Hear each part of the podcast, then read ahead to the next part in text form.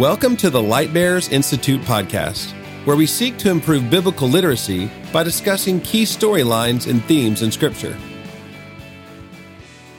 Hey, everybody, welcome back to the Light Bearers podcast. We are uh, actually recording from Missouri today. We kind of take this podcast all over the place. Uh, today, I've got two of my favorite people here. We got Tori Fancher and Randy Butler, two of our Light Bear staffers with a collective, what do you think, 10 years of experience with Light Bearers? Eight. We both came out at the same time. Okay, eight. But then if we add on Tori's years as a student, then we get to 10. then we get to 10. That's, Yes. that's what I was thinking. There thinking we go. of. Yeah, clearly. Clearly. Clearly. Um, and so thanks guys for coming and doing this today. Uh, I know it was kind of my idea, but I really appreciate you being willing to do that. So, um, as we've walked through the New Testament, both of you guys taught on the book of Hebrews. Uh, Tori, you taught in Fayetteville, and Randy, you taught in Oklahoma at Oklahoma State. And so uh, that's what we're going to walk through. But before I get to that, um, introduce yourself briefly. Okay. And here's how I want you to do that give us, uh, and by us, I mean me and the podcast listeners, uh, give us uh, something in your life that you're enjoying these days. Well, uh, my name is Tori Fancher. I work with the directors on staff with Light Bearers. And something that's been really sweet this season is the community um, that I have in my life right now. Our community group is at that stage where we're starting to get extremely close and doing fun things together and opening up more. And so it's just a sweet season of that. And I'm starting to, I'm an old soul, and so we started a book club, and so we get to discuss literature together. Um, so it's just been a sweet season of friends and um, relationships there. What's the last book you read in your book club? Last book we read was Just Mercy, which is a fantastic book to read. By Bryan Stevenson. Okay. And so it discusses death row inmates who may uh, have been placed there uh, wrongly. And so the justice system there. cool. Uh, Randy, tell us kind of the same. Give us a little context on what you do with Light Bearers. Um, I didn't even ask her to do that. and She did it, which was great. So give us a little context. what do you do with Light Bearers, and uh, maybe a little bit about your family and kind of what you're, what's something you're enjoying these days. Um, okay, so my name is Randy Butler. Live in Stillwater, Oklahoma. Been there 16 years. Um, I do women's discipleship and part time. When I say part time, I don't know that there's actually set hours, but um, that's what I do. um, Officially part time. officially part time, but yeah, ministry just does what it does. You've answered text at one in the morning before. Yes. it's good. It's all it's all good things. Um something really sweet this season of life has been doing ministry with other close friends that are also doing college ministry. Um, I have one in particular in Stillwater that's also doing college ministry, and we get to sit and pray with each other. We meet every other week to pray over each other's students and and kind of discuss things out loud, things that are hard, things that are going well. And I think that's been an encouraging year for both of us to sit and talk through that together and and just have another sister praying over things, even though we don't give each other specific names. They they are praying with me in a lot of sense, and I love that. That's cool. That's really cool. It's interesting. Both of you guys, on some level, mentioned community there, something Mm-hmm. you're enjoying right now. So, uh, okay, well, let's dive into Hebrews. We at this point we're, we've gone through uh, a chunk of the New Testament, and again, books can kind of run together a little bit. You got all the Paul books, you got Peter books, but there are all these letters, and and so Hebrews is different though. There's there's a uniqueness to it. So talk for a second about what makes Hebrews unique, uh, and then we'll dive into some of those specific content matters. But in terms of author, audience, all that kind of stuff, what what makes it unique uh, as you look at it? Yeah. Um, so for my study time, it looked very different than any other book I've been in, particularly because we don't for sure know who our audience is or for sure know who our author was. I mean, there's lots of speculation. So a, read a lot of commentaries, and I would love to say I landed somewhere specific, but I really didn't. Um, I thought you at this podcast were going to tell the world I- who wrote Hebrews. I know. Wouldn't that be great Yeah, if we could do that so definitively? But I think what um, really makes it stand out is all the Old Testament references. I mean, it is just overflowing with them, which I think is why our, our forefathers had no problem adding it to the canon. Like it was so clearly connected to everything from the past and move forward. And so even though there were still questions on who the audience and author were, it was so, so filled with the Old Testament that you just, you couldn't pass it up. Yeah, yeah. Yeah, and it was interesting for me to study it because I had taught Exodus and Leviticus in the fall, and then I get to see how the law and how the covenants and the sacrifices and the priesthood, all of that is played out in the New Testament because Hebrews goes through all of those and shows how uh, Jesus is better and all of these things were pointing towards him. And then it talks about Christ and Jesus so much in Hebrews. It's almost like this mini case study of Christology in one book as it goes through it. So, I mean, it really is such a unique book because it's Old Testament, it's New Testament, it's, it's systematic theology all packed into Mm-hmm. one. Yeah, that's good. Uh, Tori, you mentioned the phrase Jesus being better. Randy, I know that's something that you looked at as well. Uh, I mean, a lot of people who look at Hebrews, that's just something that jumps out as Jesus is better. And it's like, well, better than what? It's kind of like, what's he not better than? But just, I mean, walk through that theme in Hebrews a little bit, Randy. What, Yeah. what- how do you see Jesus being better? How does that show up? Well, I I think the fascinating part. Uh, I mean, if you can ever just sit and read a whole book over and over again, like a whole letter, I mean, it just begins to jump out a little more clearly. And I think better was a word that just kept popping in almost every section as I was kind of even breaking it down. Better was the word that kept coming, or superior. That's another word that they use to translate. Um, and I even kind of went through my list and really chapter one begins and it goes all the way through 12 where better he has a better name he has a better hope there's a better covenant there's a better mediator there's better promises there's a better sacrifice there's a better possession there's a better country still there's a better life and he speaks a better word. Like it just is so rich in what the the lord has done through christ and how that changes everything else in comparison. And i i just was blown away at that word and how it how the author used that word throughout this text And it seems like, tell me if I'm if I'm right here. I mean, it seems like there's a piece of that that's better than what has come so far in terms of better than the the angels, better than the law. But it's also there's a looking forward better. There's a better city to come. There's a better, you know, and so it's kind of a uh, look backwards and see that Jesus is better, but also look forward and know that there's something better to come. Yeah, yeah, I, I yes, I agree completely in in that thought of like it was a rejoicing to see like everything that had been promised in the Old Testament. And yet there's still hope for us as believers today. Like there's still better to come. And so it was fun to look back and see the rejoicing, but know that there's more rejoicing to be had. Like it's still to come. Was there one of those better thans that really stuck out to you personally? That was, man, I really hadn't thought about that one much before or anything there. Um, really, Hebrews 12 hit me pretty hard. And I think it was the combination of Hebrews 11 and 12 together um, that really stuck out as the as the better word as we're talking about just being faithful and how he just speaks a better truth into our lives and how that radiates in everything and it helps us to be faithful when we ha- we have a firm grasp of what the better word is. Yeah, Tori, I know that you you talked a lot about Hebrews 11 and 12 as well. Set up set that up for us. I mean, what is in Hebrews 11, um, and how does that flow into Hebrews 12? What what is what's so significant about 11, and how does that encourage us today?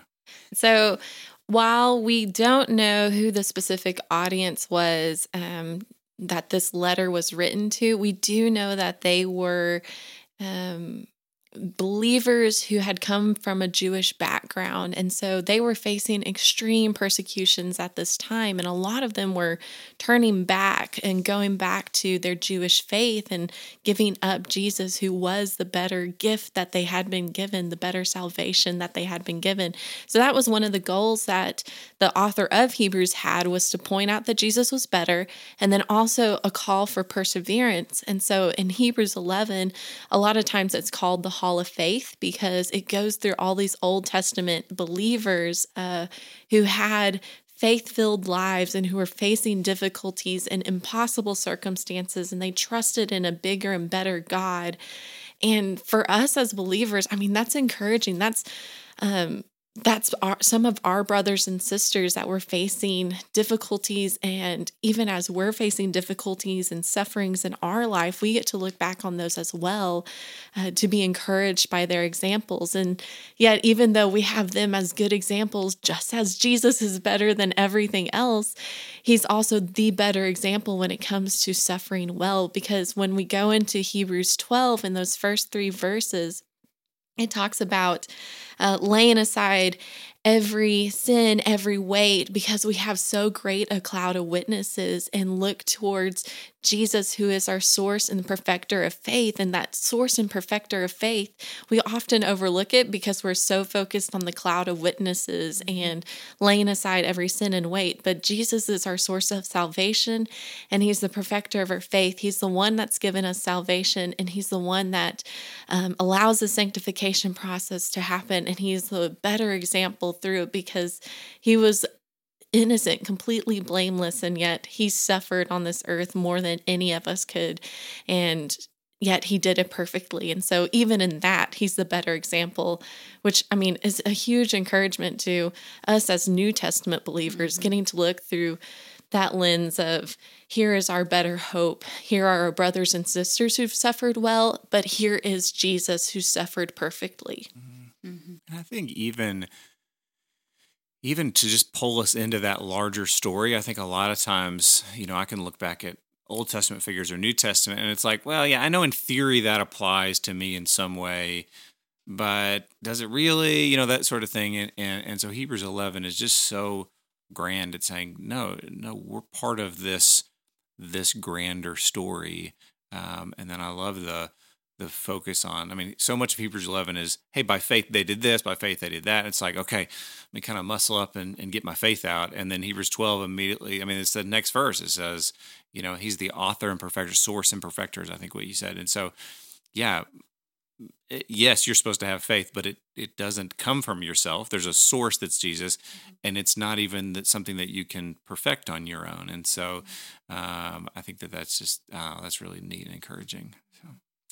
Um, okay, both of you guys speak into this one because I, I, know it showed up um, in, in, as both of you taught. But just as we looked at the Old Testament, I mean, some of the language that comes out there is Old Covenant and New Covenant. Um, and so as we look at the Old Covenant and the New Covenant, like what's the what's the distinction between them how does how does hebrews talk about them either one of you can can can take this one first but just connection between old covenant and new covenant Right. Well, I did not realize how much of a problem I had with the Old Covenant until I started studying Hebrews. I, for some reason, it seemed like this impossible task that never got done on my to-do list and it just keeps lingering off into the background. Like that's my underlying feelings that I had about it that I didn't realize I had until studying Hebrews and I knew that Jesus had fulfilled the old covenant, but it never clicked that Jesus had taken care of the old covenant and fulfilled it so that it's not something we have to worry about anymore as far as um, our actions, our lives. And so, uh, at the same time, I had been reading through the Sermon on the Mount, and it mm-hmm. talks about how uh, those who hunger and thirst after righteousness, they will be filled. And then it goes into your righteousness must be greater than the scribes and Pharisees. And Jesus is that perfect righteousness that was able to fulfill the old covenant.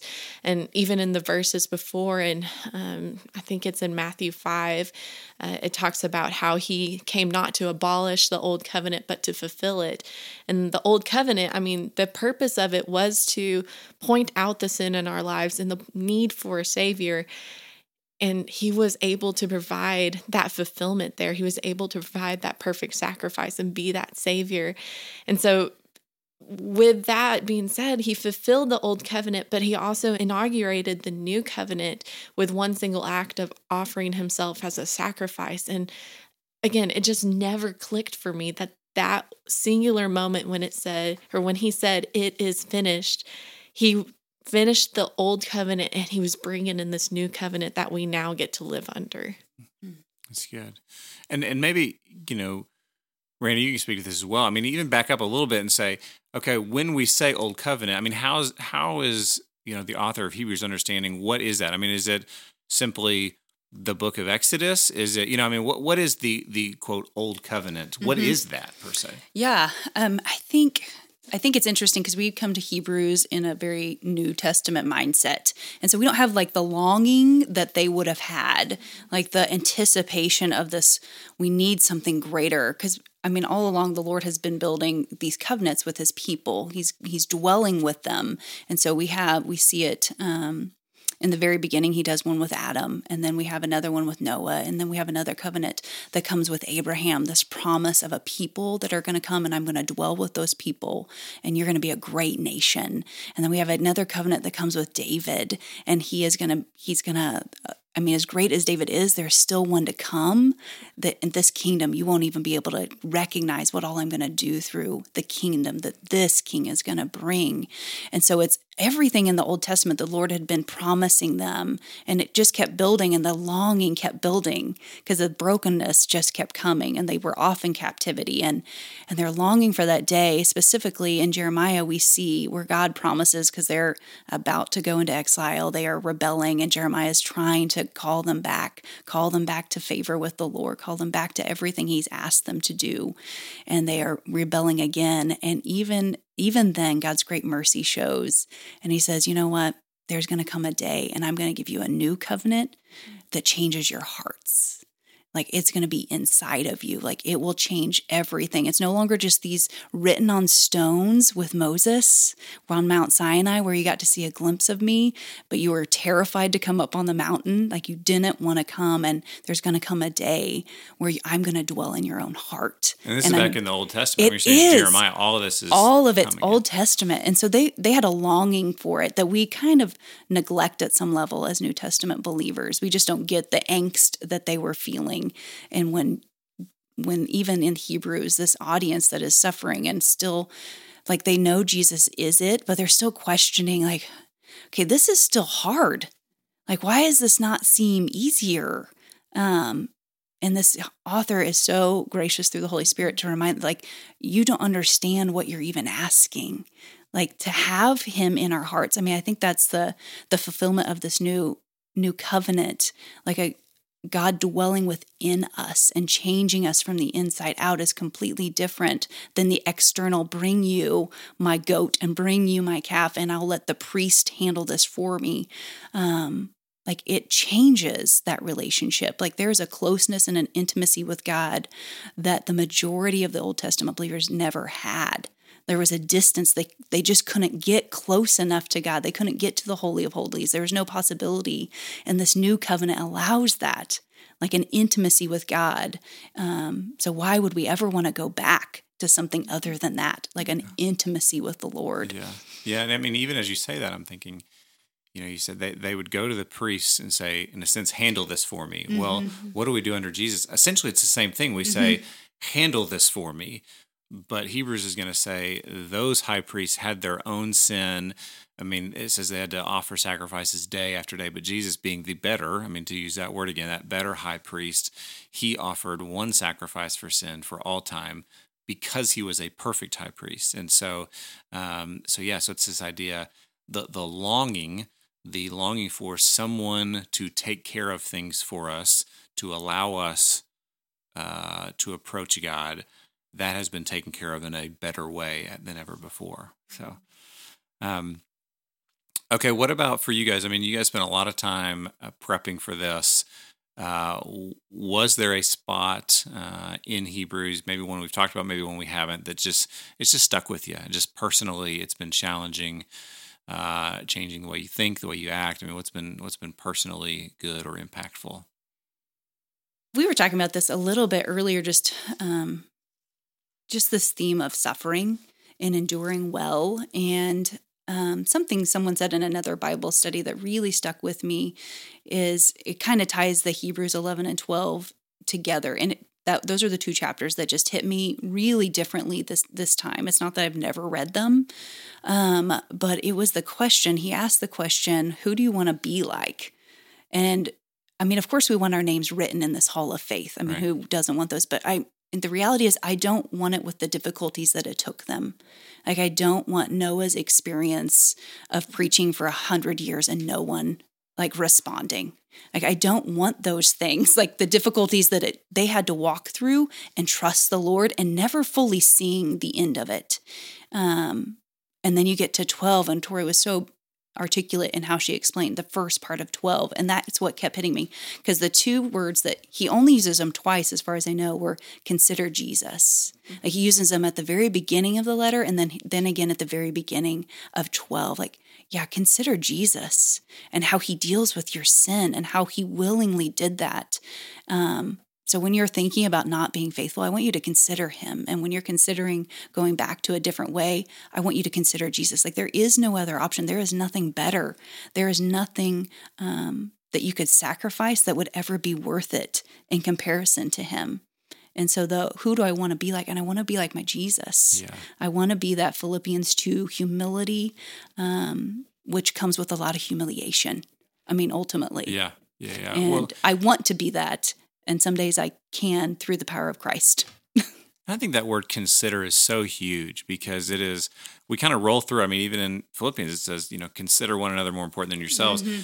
I mean, but just kind of a push to say, what do you consider? And I think Hebrews, that's one of the questions that's going to come up is, what do you what does it like to consider Jesus, to think on him, to to respond to him, to live in light of him? Um, you know, Hebrews 10 is going to say, let us consider how to stimulate one another to love and good deeds. Like we're mm-hmm. supposed to, on some level, sit around and think about how to help others do good. That's something we're supposed to consider, to think about. And so I think that's a great point to say, what do I consider? Um, I think that's really good. So, so do that, Randy. That'd be great. Yeah, for me, the main takeaway that I got was in chapters 9 and 10, where it talks about Jesus as the high priest and as the perfect sacrifice, and how we are able to approach God because of that. Mm-hmm. Uh, part of the structure of Hebrews is Jesus is better than the angels, Jesus is better than Moses, and Jesus is better than the Levitical priesthood. And if you look at how they had to approach God in the Old Testament, you think of Isaiah 6, where the angels are covering their face, covering their feet, and just complete awe and wonder in God's throne room. And then Moses is only able to catch a slight glimpse of God as he passes by him. And the people of Israel, when they're given the old covenant, is terrified to approach the mountain because. I mean, there's thunder, there's lightning, there is this smoke and fire that's on top of this mountain. So they ask Moses to go in their place. And then you have the Levitical priesthood who only the high priest was able to enter the holiest of holies one day every year on the Day of Atonement. And his sin was so heavy on his mind, and the sin of the people was so heavy on his mind that he had to enter with fear and trembling because of what he was about to do, approaching a holy God with this knowledge of the sins of the people. And um, even if you look at whenever the Levitical priesthood was created shortly after uh, Aaron's sons didn't offer the proper incense and were struck down and killed. And so that's weighing heavy on their mind as well. So there's a lot of fear in going into the presence of God.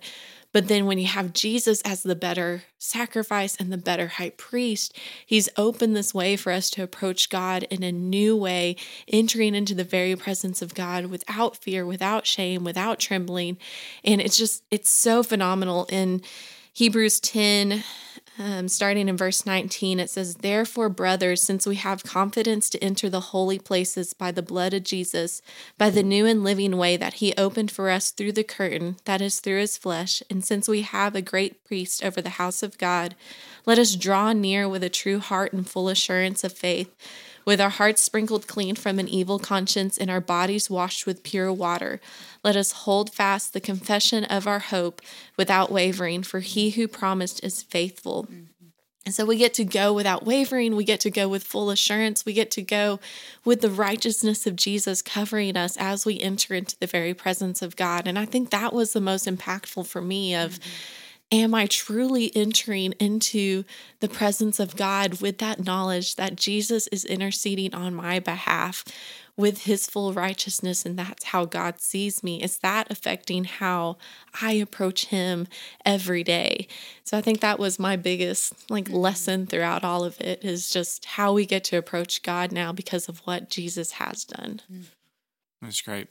Uh, you know, in that passage you read, you know, I noticed there's a couple times where it says, you know, basically, since this, then let us blank. And so I think there's just a neat model there of when you get uh, who Jesus is, what he has done, then there's impact in how you think, how you live. And so I think Hebrews, along with the whole Bible, but Hebrews points us to that. So, um, well, thanks guys for for taking the time to teach and then taking the time to, to join us here today.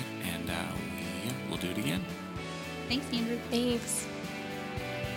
You've been listening to the Light Bearers Institute podcast, a production of Light Bearers Ministries. For more information, visit lightbearers.com.